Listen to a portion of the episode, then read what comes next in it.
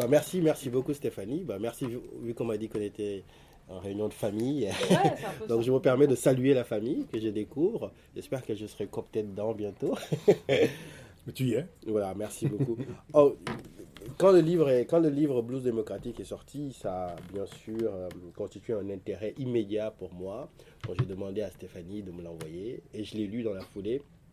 Et c'était euh, c'était véritablement un livre que j'attendais on va dire. Parce que sur la problématique de la démocratie, il y a beaucoup de choses qui se disent de façon très très éparse, de façon complètement éclatée, de façon parfois très territorialisée, avec des logiques géographiques qui sont complètement éclatées.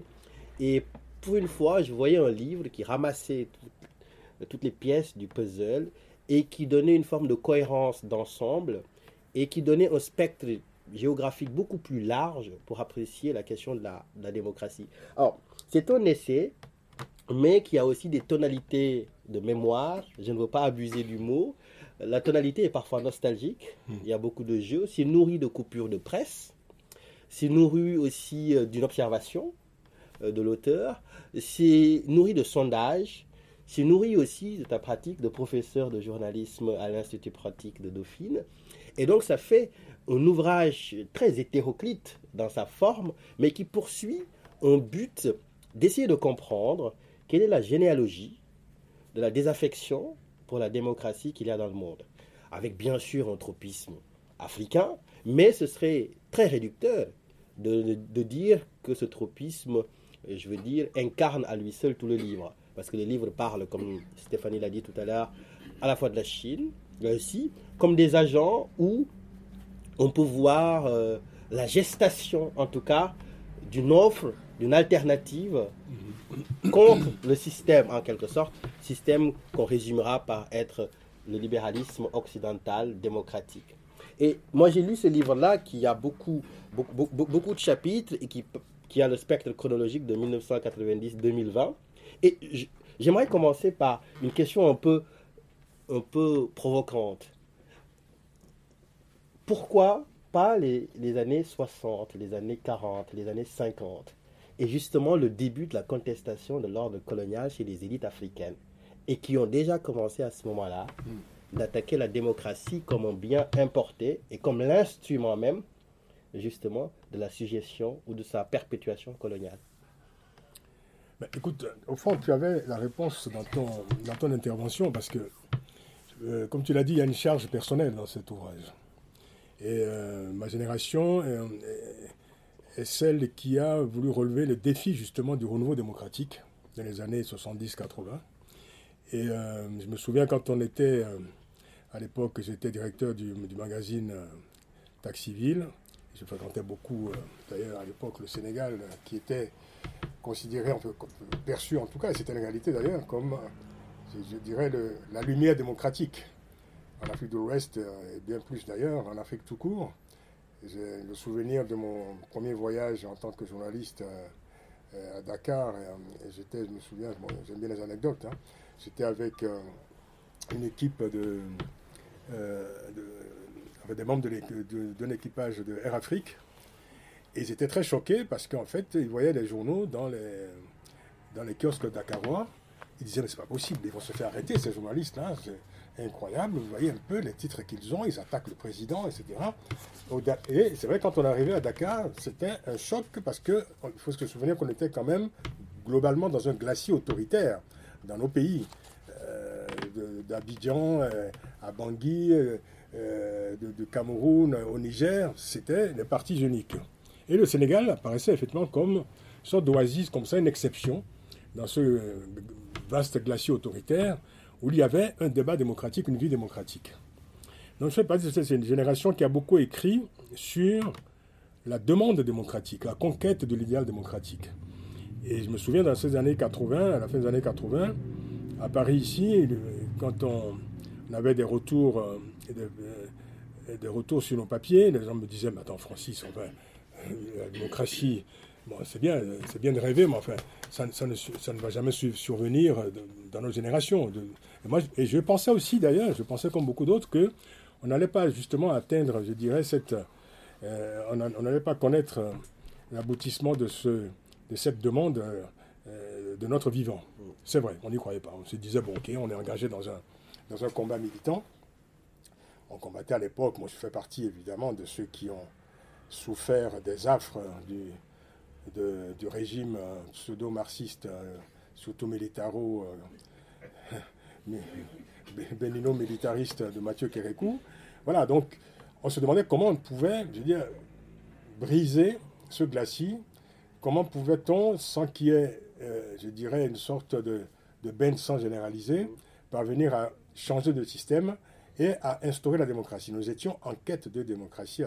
Et on disait, bon, on, était persuadé qu'en fait, on, était dans une lutte qu'on allait ensuite, euh, qui, allait ensuite être relayée par euh, la génération suivante.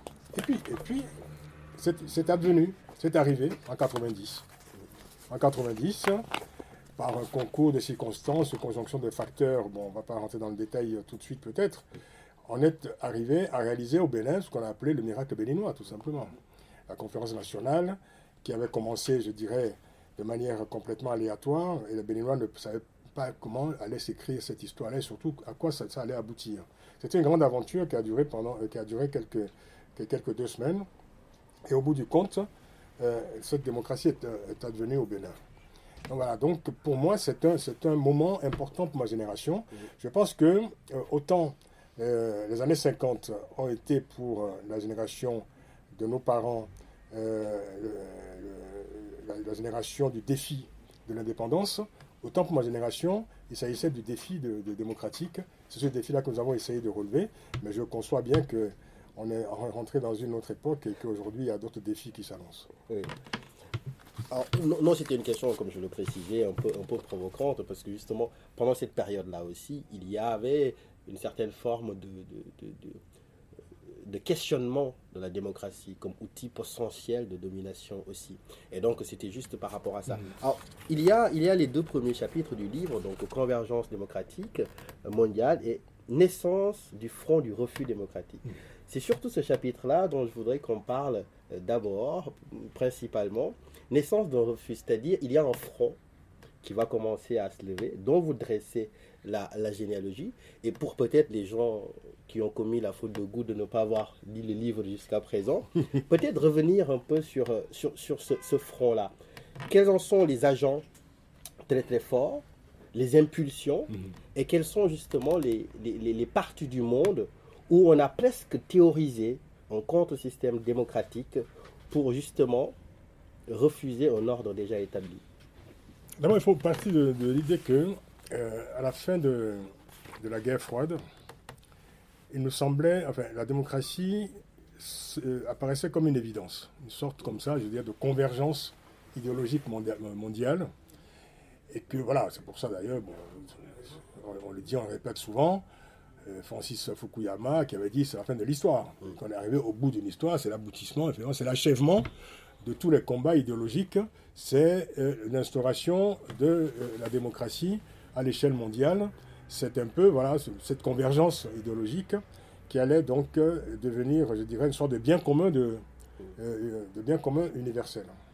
Mais d'où elle naît cette convergence-là euh, Comment elle naît Comment elle devient une évidence commune presque pour tout le monde? En fait, on croyait que c'était une évidence, mais avec le recul, ce n'était pas une évidence.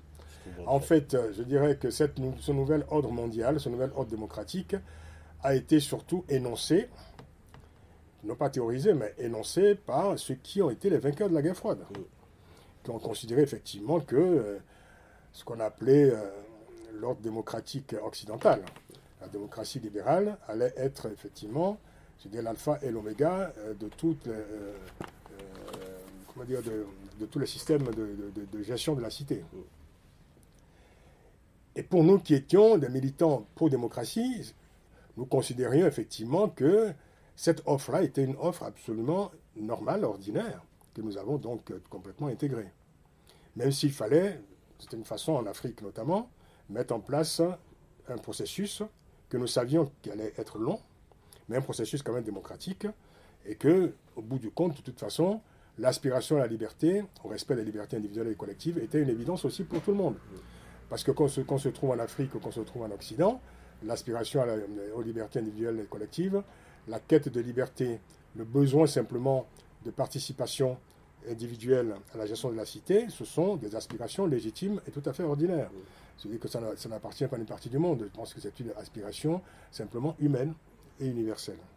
On n'a jamais vu, comme je dis souvent, des, foules en Afrique défiler avec des pancartes, avec des panneaux pour réclamer plus de coercition, plus d'emprisonnement, plus de violence et plus de tyrannie. Mmh. Bon, donc euh, voilà, c'est aussi simple que ça. Donc en cela, euh, je, veux le dire tout de suite, il ne s'agit pas de, faire de, l'Afrique, je dirais, un espace particulier qui ne serait pas concerné par la question démocratique. La question démocratique est une question universelle. Voilà, donc cette convergence a été donc, euh, c'est vrai, énoncée par les vainqueurs de la guerre froide. Et c'est vrai que pendant un certain temps, ceux qui se sont sentis un peu les vaincus de la guerre froide, un peu même parfois beaucoup, soyez mon regard, la Russie, faisait plutôt profil bas.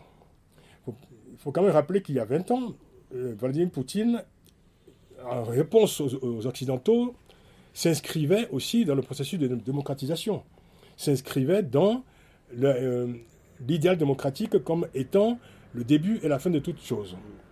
Donc, euh, il n'a pas toujours été, je dirais, le, le pourfendeur de, la démocratie occidentale ou de la démocratie tout court comme il se présente aujourd'hui. Il s'est engagé. Mais cet engagement-là, c'était, je dirais, un contrat qui était en train de s'établir entre la Russie post-soviétique et ses alliés, enfin ses alliés non, ses partenaires occidentaux. Et comme tout contrat, évidemment, il peut arriver que de temps en temps, on déchire le contrat et qu'on dise finalement, vous avez, m'avez mal compris.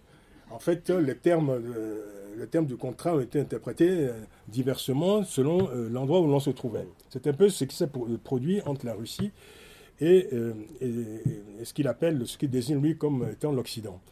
Je dis ce qu'il appelle comme. Parce que moi, je, suis un peu gêné d'ailleurs de parler de l'Occident, parce qu'en fait, je ne sais pas très bien où commence l'Occident et où cela se termine.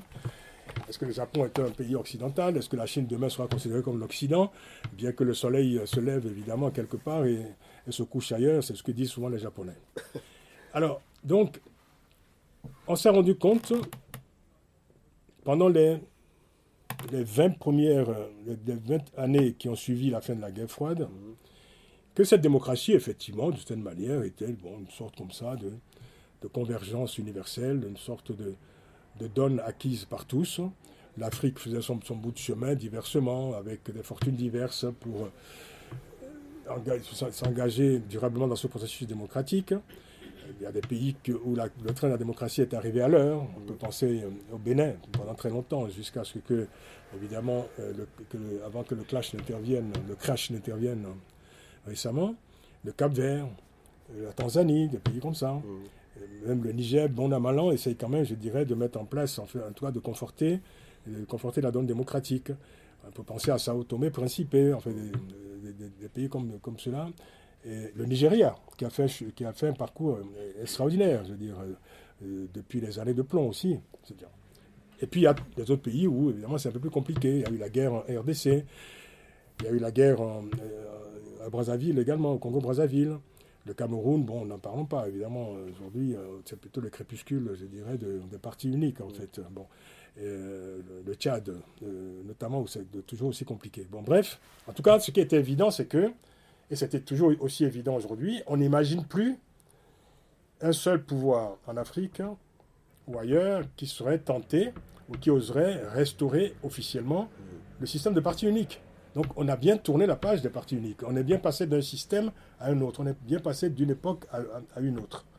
Donc nous sommes arrivés effectivement dans les années, bon, disons début des, années 2000, à une forme, je dirais, de, certitude tranquille par rapport à ce processus. Je parle pour nous, pour ma génération. Hein.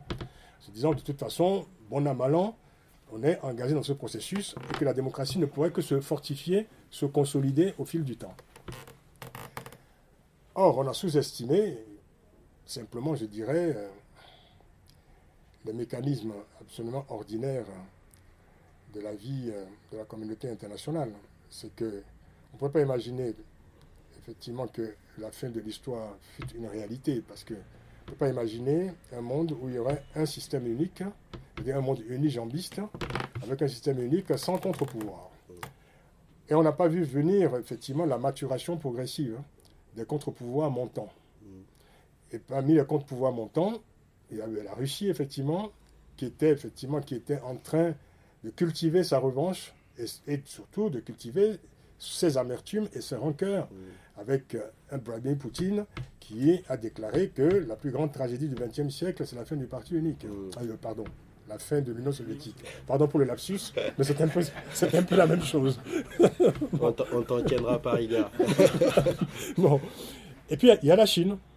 Il y a la Chine tranquille, euh, qui est une puissance tranquille, une puissance projetée vers, euh, dans un calendrier beau- beaucoup plus long, puissance non prosélyte et puissance non agressive, mais qui a engagé effectivement une offensive en Afrique et partout dans le monde sous le sceau de, euh, de mécanismes euh, du commerce. Donc quand vous avez une puissance montante comme la Russie, euh, avec, disons, ses propres objectifs et ses propres conditionnalités, en revanche, de, l'histoire, comment dire, euh, euh, rancune, rancœur vis-à-vis de l'Occident, et surtout une déclaration très claire de, de- de Poutine, c'était en 2018, Mhm. qui a enfin déclaré, en 2018, les valeurs euh, démocratiques occidentales sont obsolètes. Mhm.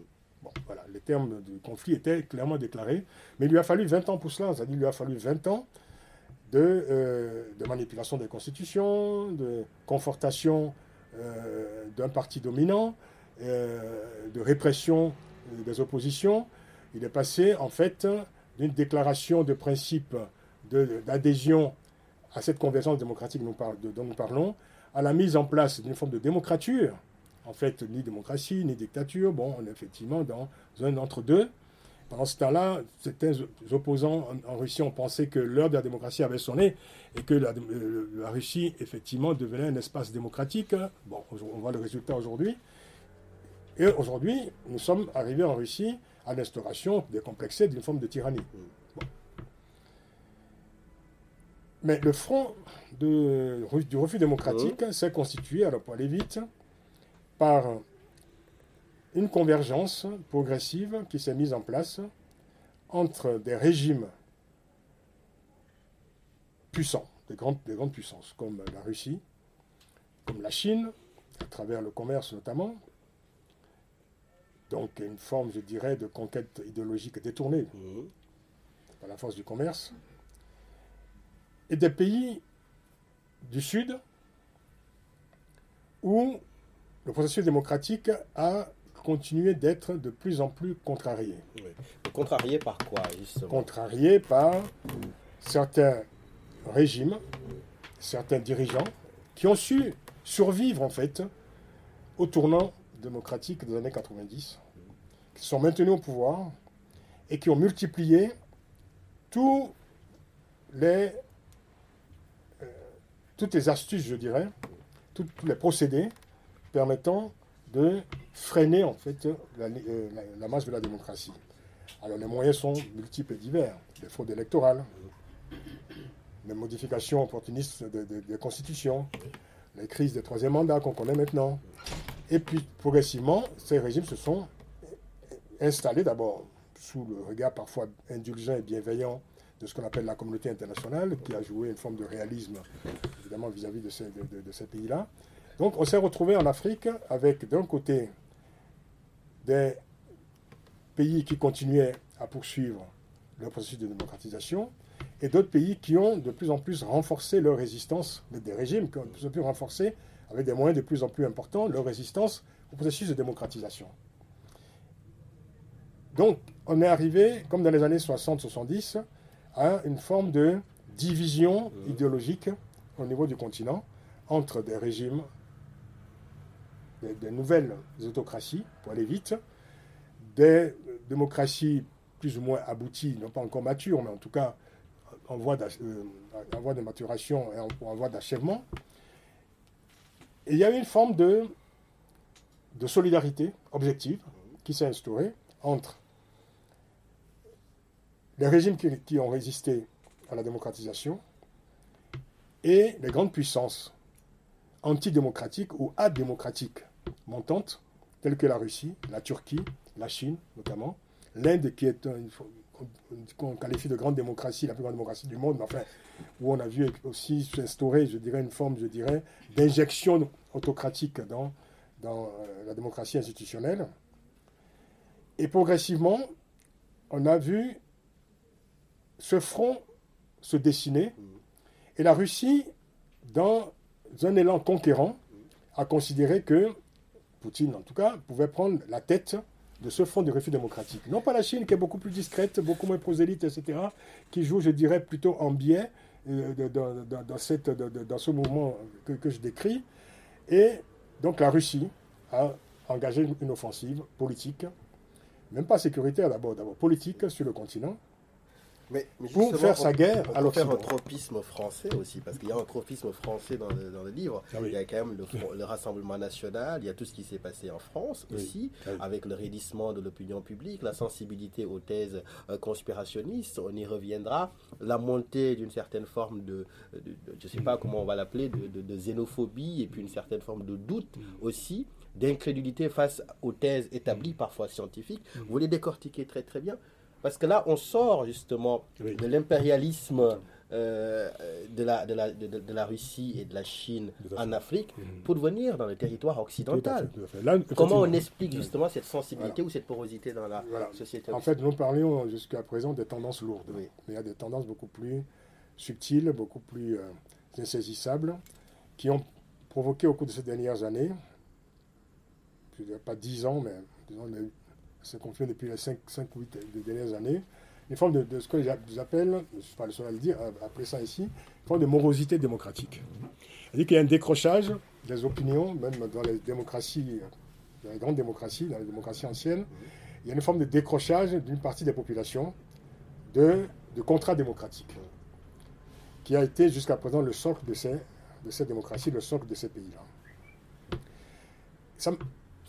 me permets, ça me permet de raconter un peu, je dirais, le, processus de l'écriture de cet ouvrage. Parce qu'en fait, c'est bon de le savoir parce que en fait, l'idée de ce livre est née de, dans un premier temps des cours que je donnais à mes étudiants de Paris euh, Dauphine, IPJ Paris Dauphine, sur la crise de l'ordre démocratique. C'est ainsi que le, le, cours était intitulé. Dans un cours global que je donnais qui s'appelle les, grands enjeux contemporains. Donc je me souviens, j'ai introduit ce cours dans, le programme de, l'IPJ Dauphine il y a à peu près 8 ans. à l'époque, je me disais, j'ai introduit un cours révolutionnaire. je disais, bon, on est dans la prospective pure, on va se faire peur en parlant de la crise de, euh, l'ordre démocratique mondial. Et ça me faisait, moi, ça m'excitait beaucoup parce que je me disais, moi qui étais effectivement, moi qui ai était euh, dans l'extase démocratique, si je puis dire, euh, dans les années 90, me voilà en train de me faire peur en disant la démocratie est en danger. Donc on va effectivement euh, relever tous les signes de, des menaces qui pèsent sur la démocratie, y compris dans les pays, dans les grandes, dans les grandes, dans les grandes démocraties, dans les démocraties anciennes, pour, d'une certaine façon, faire œuvre de de lanceur d'alerte. Bon, les signes étaient effectivement présents. Et je me suis rendu compte en fait que entre le moment où on a lancé ce cours et le moment où j'ai quitté, j'ai arrêté euh, mon, travail à l'IPJ Paris-Dauphine, donc en 2020, nous avons été très rapidement au fil des années, chaque année, rattrapés en fait par la réalité. C'est-à-dire qu'en fait, ce que nous pensions être, être de la prospective, et même parfois une forme de fiction, devenait la, réalité. On était rattrapé par la réalité. C'est-à-dire très rapidement, quand on a lancé ce cours, on disait voilà, il y a des menaces qui pèsent sur la démocratie ou qui pourraient peser sur la démocratie. La démocratie étant pour nous une évidence, quoi. Voilà, comme quelque chose qui était acquis et que, qui était inébranlable, qui s'alimentait d'elle, euh, euh, une évidence qui, s'alimentait d'elle-même en quelque sorte. On a été rattrapé par l'élection de Donald Trump, rattrapé par euh, Bolsonaro au, Brésil rattrapé par le Brexit, rattrapé par les Gilets jaunes en France. Et dans, tout, dans tous ces contextes-là, se posait la question démocratique. C'était très rapide. Parce que que disaient les Gilets jaunes en France pendant les défilés C'est est-ce que cette démocratie vaut la peine? Est-ce que cette démocratie, est-ce que nous y adhérons tous? Et puis il y a eu les sondages au cours de ces, de ces années-là, où les sondages révélaient de plus en plus le décrochage, enfin une sorte de défiance de la population, notamment ici en France, vis-à-vis du système démocratique. Il y a pas, même pendant, je ne sais pas, en quelle année, en 2019, il y avait même dans ce sondage 20% à un moment donné, une année où une partie de la population française réclamait un régime autoritaire. On était là. Bon. Emmanuel est là, je pense que les, oreilles du général, le euh, fameux général euh, qui est fâché avec Macron devaient siffler à ce moment-là. oui, c'est ça. Voilà. Donc, et là, je me suis dit, mais on n'est plus, on, plus dans la prospective, on est dans la réalité. Il y a quelque chose qui se passe, effectivement. Il y a une fatigue démocratique qui est liée à un certain nombre de, facteurs que je décris dans le livre, notamment euh, la non-participation de, la population aux décisions de la cité, la faillite aussi, euh, je dirais, plutôt, je pense, euh, le discrédit des élites, les, inégalités politiques, les inégalités économiques, les promesses aussi non tenues, je dirais, de, du système partisan. Euh, quand on voit d'où on est parti en 81 avec les promesses de changer la vie de François Mitterrand, et aujourd'hui les revendications auxquelles la, la, France fait face, et dans, cette, dans toutes ces difficultés qui sont accumulées au fil des années, dans cette crise systémique qui s'est posée, y compris donc la question des inégalités sociales et surtout de la non-participation, du fait qu'une partie des citoyens s'est sentie de moins en moins concernée par la décision de la cité, il y a eu effectivement, la démocratie a été désignée comme étant, d'une certaine manière, le problème. Et moi, je démontre dans le livre, en fait, que la démocratie n'est pas le problème. La démocratie peut de temps en temps, effectivement, avoir des défauts, avoir des faiblesses, se fléchir. Il faut simplement la réparer parce que c'est encore la garantie. C'est encore la garantie absolue. Monsieur le maire, bonsoir. voilà, donc, effectivement, tu, as raison. Évidemment, c'est, le bouquin est composé de telle façon qu'effectivement, il y a un spectre très très large. Mais euh, on est arrivé, c'est ça la réalité, donc en 2020, à ce constat qu'il y a effectivement des tendances lourdes de ce front de refus démocratique qui est aujourd'hui constitué entre des grandes puissances.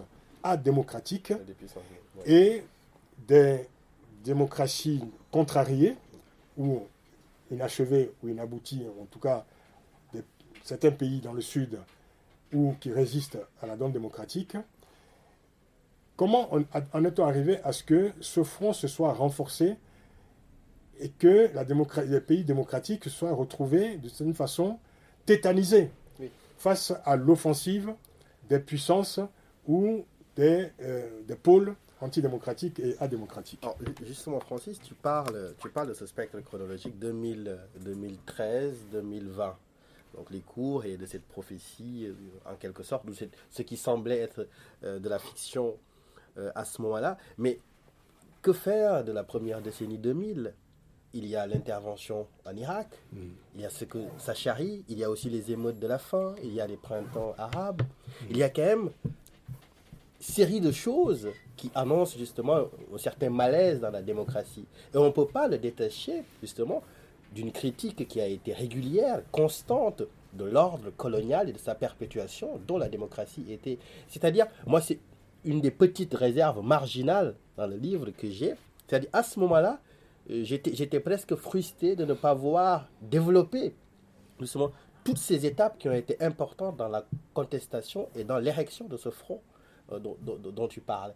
Comment apprécies-tu ces fêtes-là qui se sont passées Parce qu'on peut parler des décennies que l'on appelle en littérature les décennies du chaos en Afrique, années 80, 90, ajustement structurel, embryon d'État failli, euh, toutes ces cascades de problèmes qu'il y a. Après, une certaine embellie au début des années 2000, quelques espoirs, justement une renaissance même de l'utopie démocratique, et puis patatras. Voilà, toute cette, toute cette séquence-là, hmm. euh, comment tu l'apprécies? Est-ce qu'il y, a des, il y a des moments importants, à ton sens, qui expliquent aussi le front après Bien sûr. Bien sûr. En fait, euh, je pense que nous avons, été. Je, pense que les, militants pour démocratie ont été, d'une certaine façon, bercés, je dirais, par euh, une sorte de de sentiment d'aboutissement. On se dit, bon, ok, d'accord, bon, on a mené on a les combats qu'il faut, on est arrivé, bon, la démocratie, de cette façon, pourrait s'alimenter d'elle-même. Comme une évidence, comme étant, je dirais, dans l'ordre naturel des choses. Je ne suis pas certain que ce soit dans l'ordre naturel des choses. J'en avais même demandé finalement si les régimes tyranniques, autoritaires ou autocratiques ne sont pas davantage la règle que la, démocratie l'exception. De toute façon, quand on voit quand on voit la carte, je dirais, des, régimes politiques euh, à travers le monde, les démocraties sont, plutôt minoritaires dans le monde. Les démocraties ne sont pas majoritaires, minoritaires. Tu as tout à fait raison. Je en parle dans le livre. Je pense que la question, au fond, ce qui a derrière ta question, c'est à qui la faute? Oui, bon, on, y, reviendra parce que. c'est à qui la faute? euh, C'est vrai que, porté par euh, une espèce de d'exaltation euh, du vainqueur après la fin de la guerre froide, beaucoup d'erreurs ont été commises par euh, le clan des vainqueurs. Euh, la guerre, la deuxième guerre du Golfe, ça a été, je pense, la première fracture dans le rapport des opinions à la question démocratique. À l'époque, nous étions aussi nombreux, je veux dire, à fustiger ce qui a été quand même le plus grand mensonge d'État de tous les temps, en fait, de, tout cas des temps modernes. Et surtout, nous avons fustigé l'idée même que euh, une puissance militaire pouvait s'arroger le droit de d'importer, à toi l'énoncer comme tel, d'importer la démocratie à la force du canon. C'était ça. C'était ça le projet de, George Bush. Et nous allons instaurer la démocratie avec avec le canon. En Irak, en Afghanistan, etc. On avait décrété, terrible, la notion de l'axe du mal. L'axe du bien étant effectivement le côté. Bon, Poutine ne fait pas autre chose aujourd'hui. Le discours de Poutine, le, problème c'est que quand on, euh, le discours qu'il a prononcé récemment, c'était ça. L'Occident, c'est Satan. Et nous, nous sommes dans le camp du bien. effet miroir, terrible. Sauf qu'effectivement, malheureusement, euh, le discours, il appartient un peu au XXe siècle, quoi. Il semble un peu suranné. Mais c'est une, une réalité, c'est l'effet miroir. Et puis, d'un point de vue beaucoup plus, euh, comment dire, euh, plus microcosmique, toutes les lois qui ont été instaurées aux États-Unis après les attentats du 11 septembre, ces lois ont été dénoncées comme des lois antidémocratiques. Parce que pour la première fois aux États-Unis, on voyait des reculs des libertés individuelles au nom, le fameux Patriot Act, au nom de la lutte contre le terrorisme. Et ça ne s'est pas arrêté aux États-Unis. On a vu les mêmes phénomènes se produire en Europe. Et les mêmes revendications monter contre ces lois restrictives des libertés euh, publiques et individuelles au nom de la lutte contre le terrorisme, au nom de la lutte pour, contre l'insécurité. Donc on a vu à quel point aussi la question sécuritaire, c'est une façon, reliée sur le territoire de la démocratie. Et c'est vrai que dans ces années-là, quand il y a eu la guerre, quand il y a eu la guerre du Golfe, on a vu monter pour la première fois en Afrique des manifestations des opinions publiques. Les opinions publiques sont sorties pour dénoncer l'adhésion de leurs dirigeants à la donne américaine. Et quand il y a eu les attentats du 11 septembre, on a vu aussi qu'il y a une polarisation des opinions en Afrique, où on a commencé je dire, à poser la question avec une certaine complexité. Et c'est la première fois d'ailleurs, quand il y a eu donc euh, le mensonge de George Bush euh, sur l'Irak, que les pays africains, pour la première fois, euh, se sont un peu interrogé sur euh, le vote qui allait être le leur à l'Assemblée générale des Nations Unies, se demandant s'il fallait que, comme ils l'ont fait jusqu'à présent, je pense je parle des pays francophones, voter au fond sur la même ligne que la France par exemple, et d'autres sur la ligne des anciennes puissances coloniales. Pour la première fois, il y avait une forme un début d'autodétermination. C'est un pays africain qui était embarrassé par euh, la question qui se posait à ce moment-là, qui était une question complexe. Est-ce qu'on peut euh, simplement cautionner ce qui était effectivement au level d'un mensonge politique majeur et qui allait entraîner la guerre. Mais à cette époque-là, on avait le sentiment aussi que la guerre était devenue une forme du monopole des vainqueurs. Et que c'est les vainqueurs qui déterminaient le calendrier de la guerre. Et qui en déterminaient aussi les tenants et aboutissants. On a vu le résultat. Ce n'est pas un hasard qu'aujourd'hui, la guerre de l'Ukraine euh, en Ukraine intervient au moment où se jouait la dernière séquence, la toute dernière séquence de l'intervention des États-Unis en, Afghanistan, juste après le retrait des États-Unis. Dernière séquence d'une longue histoire qui a commencé effectivement au début des années 2000, avec les deux guerres en Irak, avec la guerre en Afghanistan, et toute la croisade, la croisade menée par notamment George Bush, la croisade américaine, pour instaurer le bien et lutter contre le mal, comme il le disait, je cite. Donc je pense que tout cela accumulé a fait, a produit au bout du compte, alors évidemment, a ensuite évidemment toutes les questions d'ordre interne qui ont amené, qui ont, qui ont, produit le terreau qui a amené euh, euh, Donald Trump au pouvoir. Tout le terreau qui a permis euh, l'émergence, la survenue de certains régimes dirigés par des Bolsonaro, par exemple, qui ont permis en Afrique de conforter des régimes au Congo, dans les deux, dans les deux Congos, conforter des régimes aujourd'hui avec M. Biya au Cameroun, M. Obiang qui est en train de battre le record absolu, toute catégorie de tous les temps planétaires de la longévité au pouvoir en, Guinée équatoriale. Voilà. Et ça ne choque plus personne, ça passe comme... Euh, effectivement, il y a dix ans, on aurait dit, c'est pas possible. On serait... Non, l'élection a eu lieu dimanche dernier. Monsieur euh, Biang, il, prend encore pour... voilà, il aura fait un, demi-siècle au pouvoir. C'est devenu ordinaire. On est passé en fait de, euh, comment dire, de quelques principes qui relevaient, je dirais, de, de choses indépassables, de questions indépassables, de principes indépassables, à une forme, je dirais, de relativisme global. Et ce relativisme global, c'est une façon ramollit en fait l'exigence démocratique. Mais justement, plus philosophiquement, sur le sens de cette démocratie, son, son aventure propre et puis son arrivée, euh, son arrivée ou alors son extraction locale africaine, quelle est, quelle est ta position? Parce qu'on a quand même des débats très très controversés sur cette question. Certains qui disent de manière très très générique que la démocratie arrive avec l'État importé.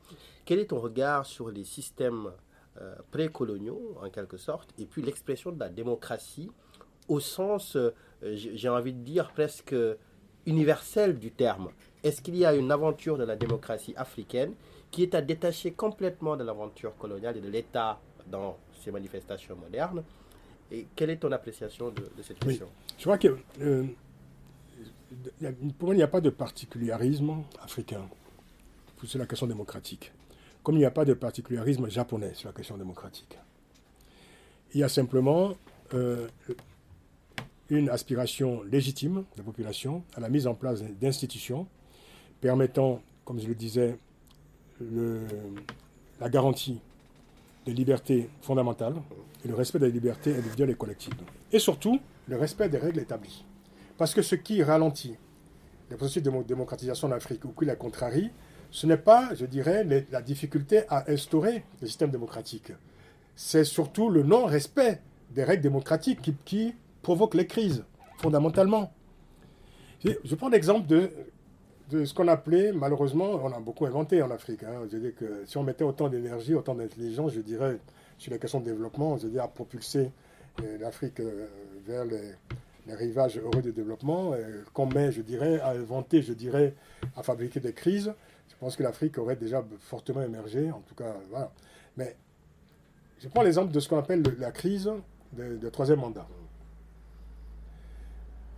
Vous avez dû remarquer que tout euh, les régimes, les pouvoirs qui ont contrevenu aux constitutions établies et qui ont modifié la constitution en vue de prolonger leur règne au sommet de l'État, modifient la constitution en y conservant toujours la limitation des mandats. C'est quand même extraordinaire parce que, à la limite, je veux dire, ils pourraient, je veux dire, définitivement, extraire des constitutions, expulser des constitutions la question de la limitation des mandats. Il modifie la constitution, donc contreviennent à la limitation des mandats, mais ils, font voter des nouvelles constitutions où est toujours maintenue la limitation des mandats. Nous sommes là dans, nous sommes là dans des systèmes voyous, tout simplement. Nous sommes en pleine voyoucratie. On n'est plus, je dirais, dans la gestion des États tel que cela doit être conçu pour le bien des populations et le bien collectif. Nous sommes dans la captation simplement du pouvoir d'État. Et à partir du moment où nous sommes dans la captation du pouvoir d'État, nous sommes dans des, dans des procédés mafieux qui permettent simplement la confortation des pratiques de, de, clans au pouvoir. On a vu ça se multiplier, on pourra donner des exemples tout à l'heure si tu veux. Mais moi je suis choqué aujourd'hui que ce qui semblait impensable à la fin des années 90 devienne aujourd'hui absolument ordinaire. On n'est plus dans la morosité démocratique, nous sommes dans une espèce de dépression politique face à, à, ces États qui ont multiplié, ces régimes qui ont multiplié tellement d'audace pour aujourd'hui rendre ordinaire ce qui semblait inadmissible il y a encore dix ans. Alors, sur la question de, particularisme, euh, enfin, je dirais de peut-être euh, ce que tu dis renvoie à, ce débat que, auquel on a assisté au cours des 20 dernières années. On a vu des intellectuels très sérieux dire bon, finalement, est-ce que la démocratie, euh, cette démocratie est importée? Est-ce que cette démocratie. On a même été jusqu'à demander si la démocratie était compatible avec avec les pays africains. Quoi. C'est comme si on me disait si euh, la liberté était compatible avec les Africains. Quoi. En fait, nous, sommes, nous serions plus aptes en tant qu'Africains à produire des, dictatures, des autocraties, des tyrannies, plutôt que à conforter des démocraties. C'est quand même extraordinaire. On ne m'a jamais dit est-ce que la dictature est une importation, euh, euh, est-ce qu'elle est conforme, je dirais, aux aspirations africaines? Moi, je pose la question de savoir si la démocratie est conforme aux aspirations africaines mais je dire, on est là dans une. On est dans un délire. Euh, appellent un délire cognitif, quoi. Donc pour moi, il n'y a pas de particularité. Alors, j'en parle d'autant plus aisément que, on le dit pas assez, c'est que le parti unique n'a pas toujours été quand même euh, le propre. Euh, enfin, le parti unique n'est pas n'a pas toujours été le système adopté par les pays africains après après la période coloniale. Dans les premières années des indépendances, il y avait le multipartisme. Ce n'était pas des partis uniques. Le parti unique est arrivé, effectivement, je pense au milieu des années 60 ou, euh, au début des années 70. quand, j'étais gamin, j'étais vraiment gamin, j'ai des souvenirs très vagues comme ça, des manifestations euh, publiques pendant les campagnes électorales, Bon, c'était effectivement, euh, voilà, c'était très tropical, hein, c'était quand même très chaud. Mais il y avait effectivement des campagnes électorales, il y avait des compétitions électorales, que ce soit pour des municipales, que ce soit pour la présidentielle, etc. Après sont intervenus effectivement les coups d'État. Mais au départ, je veux dire, au moment de la décolonisation, au moment des indépendances, il y avait un multipartisme. Alors vous me direz que ce multipartisme était dans le prolongement du système colonial. Possible. Et à ce moment-là, je suis même prêt à accepter que les coups d'État qui sont intervenus sont devenus, auraient pu agir comme des rectificateurs, des éléments rectificateurs peut-être, je dirais, de, des aspirations originales des Africains à mettre en place des États post-coloniaux, à les construire, mais sans pour autant, dire, en soustraire la question des libertés individuelles et collectives. Pourquoi la, construction des États post-coloniaux serait forcément synonyme d'instauration de régimes tyranniques? Je pose la question, c'est une question qu'on pose à l'intelligence collective africaine. Alors, ok, les coups d'État, moi j'ai vu, euh, quand j'étais gamin, j'avais 5 ans, 8 ans, j'ai le souvenir vague, j'en parle dans mon précédent livre d'ailleurs, je raconte mon premier coup d'État, j'avais 8 ans. Et j'ai le souvenir effectivement du bonheur qu'avait la population de marcher dans la rue pour faire tomber un régime. Et d'ailleurs, pour moi, en fait, les après-midi sont synonymes de ça, parce que ça se passait, je veux dire, au moment du zénith du soleil, au moment où, effectivement, la population monte, et le, je dirais, le, le, moment le plus critique de, la revendication de la manifestation populaire, de, de la contestation, c'est lorsque les femmes enlèvent le pagne quand les femmes enlèvent le paille, là, évidemment, euh, le régime tombe. C'est ce qu'on me disait quand, j'étais gamin. dit, attention, les femmes n'ont pas enlevé le paille. Si elles se déshabillent dans la rue, là, ça va être, le régime ne résiste pas à ça. C'est quand même extraordinaire, c'est merveilleux quand même de dire que finalement, ce ne sont pas des coups de canon qui font tomber un régime, c'est parce que les femmes enlèvent leur pagne. L'histoire pourrait être très belle. L'histoire pourrait être très belle. Oui. Alors, avant, d'ouvrir la, discussion, et puis les questions sont naturellement euh, bienvenues. Alors, dans ma note aussi sur ton livre, j'avais évoqué euh, euh, ce, propos, ce constat que fait Régis Debray. Il dit qu'on a connu quatre grandes utopies, c'est-à-dire l'utopie religieuse. Le monde serait sauvé par la religion. Ensuite, on a eu l'utopie politique, c'est-à-dire le système démocratique va sauver un peu les populations. Ensuite, on a eu l'utopie économique, l'économie va sauver la population. Et là maintenant, on se rend compte que toutes ces utopies-là sont des cul-de-sac en quelque sorte, on n'en sort pas. Et la tonalité générale du livre, c'est que même si les constats que tu dresses sont des constats plutôt sombres, pas très flatteurs, de la fin de cette aventure démocratique-là, il y a dans la conclusion et dans le propos général un espoir quand même. Et dans ce blues dont tu parles, il y a euh, il y a le sentiment que si on respecte, comme tu viens de le dire, les partis démocratiques, les institutions, on peut arriver à en faire quelque chose. Est-ce que cet optimisme-là trouve des échos avec certaines parties du monde où tu sens qu'il y a justement euh, cette, euh, cette promesse-là en train de prendre forme ou rejoindrais-tu ce que Régis Debray dit sur justement le chaos inéluctable? Non, je ne crois pas au chaos inéluctable. Euh, je crois plutôt à des séquences de l'histoire. D'abord, le blues, ce n'est pas la fin de toute chose, justement. c'est une étape, c'est un moment. Oui, c'est un spleen. voilà, c'est un, un, spleen. C'est un moment de dépression, au sens euh, littéral, de, dépression. je ne pense pas qu'on arrive, je dirais, à la fin de l'aventure démocratique. Moins s'en faut. Je pense que c'est la démocratie qui sauvera, de toute façon, qui sauvera le monde, en fait, qui, sauvera, qui, sera la, qui sera la réponse à toute chose. Mais, de temps en temps, la démocratie recule, comme disait euh, cette euh, jeune poétesse que je cite dans le livre qui a accompagné George, euh, Joe Biden au moment de son investiture, qui disait la, la démocratie peut de temps en temps reculer, mais elle se relève toujours en quelque sorte. Elle ne tombe pas. Avec le regard vers le Capitole à l'époque qui avait été donc pris d'assaut par les partisans de, Donald Trump. La démocratie, c'est quand même, ça reste la réponse absolue. Je pense que ce n'est pas, ce n'est pas faire du prosélytisme euh, excessif que de militer pour la démocratie. Militer pour la démocratie, c'est limiter simplement pour la respiration, pour la, pour la, liberté, pour l'expression des libertés. Je pense que si on, est très euh, attaché à sa propre liberté, on est forcément attaché à celle des autres, et, aux libertés collectives. Moi, c'est le début de, toute chose. Si je prends le, cas des pays africains, l'un des facteurs du recul des pays africains, c'est le fait qu'une partie des populations, des intelligences nationales, est exclue de la décision nationale, est exclue, je dirais, de, de l'élaboration de l'avenir mais est-ce que la majorité aussi des populations, des peuples, n'est pas exclue de ces processus euh, pas, seulement les, pas seulement les intelligences ou les élites? Mm. Est-ce que cette démocratie-là, elle est aussi portée Est-ce que ce n'est pas une démocratie finalement institutionnelle, électorale et qui ne s'incarne pas justement Mais il ne faut pas justement qu'elle soit, qu'elle ne soit qu'institutionnelle électorale. C'est ça la question. Mais comment faire? Mais, mais, comment faire? C'est d'abord, c'est euh, adhérer réellement à la promesse démocratique. Parce que on est depuis le début de cette histoire, si on prend le cas des pays de démocratie émergente, on a cette, ce bras de fer, ce rapport de force constant depuis l'aurore des démocraties en 90. On a ce bras de fer constant, ce rapport de force entre les, euh, les militants de la démocratie, les forces démocratiques, et par ailleurs les forces autocratiques qui bougent encore.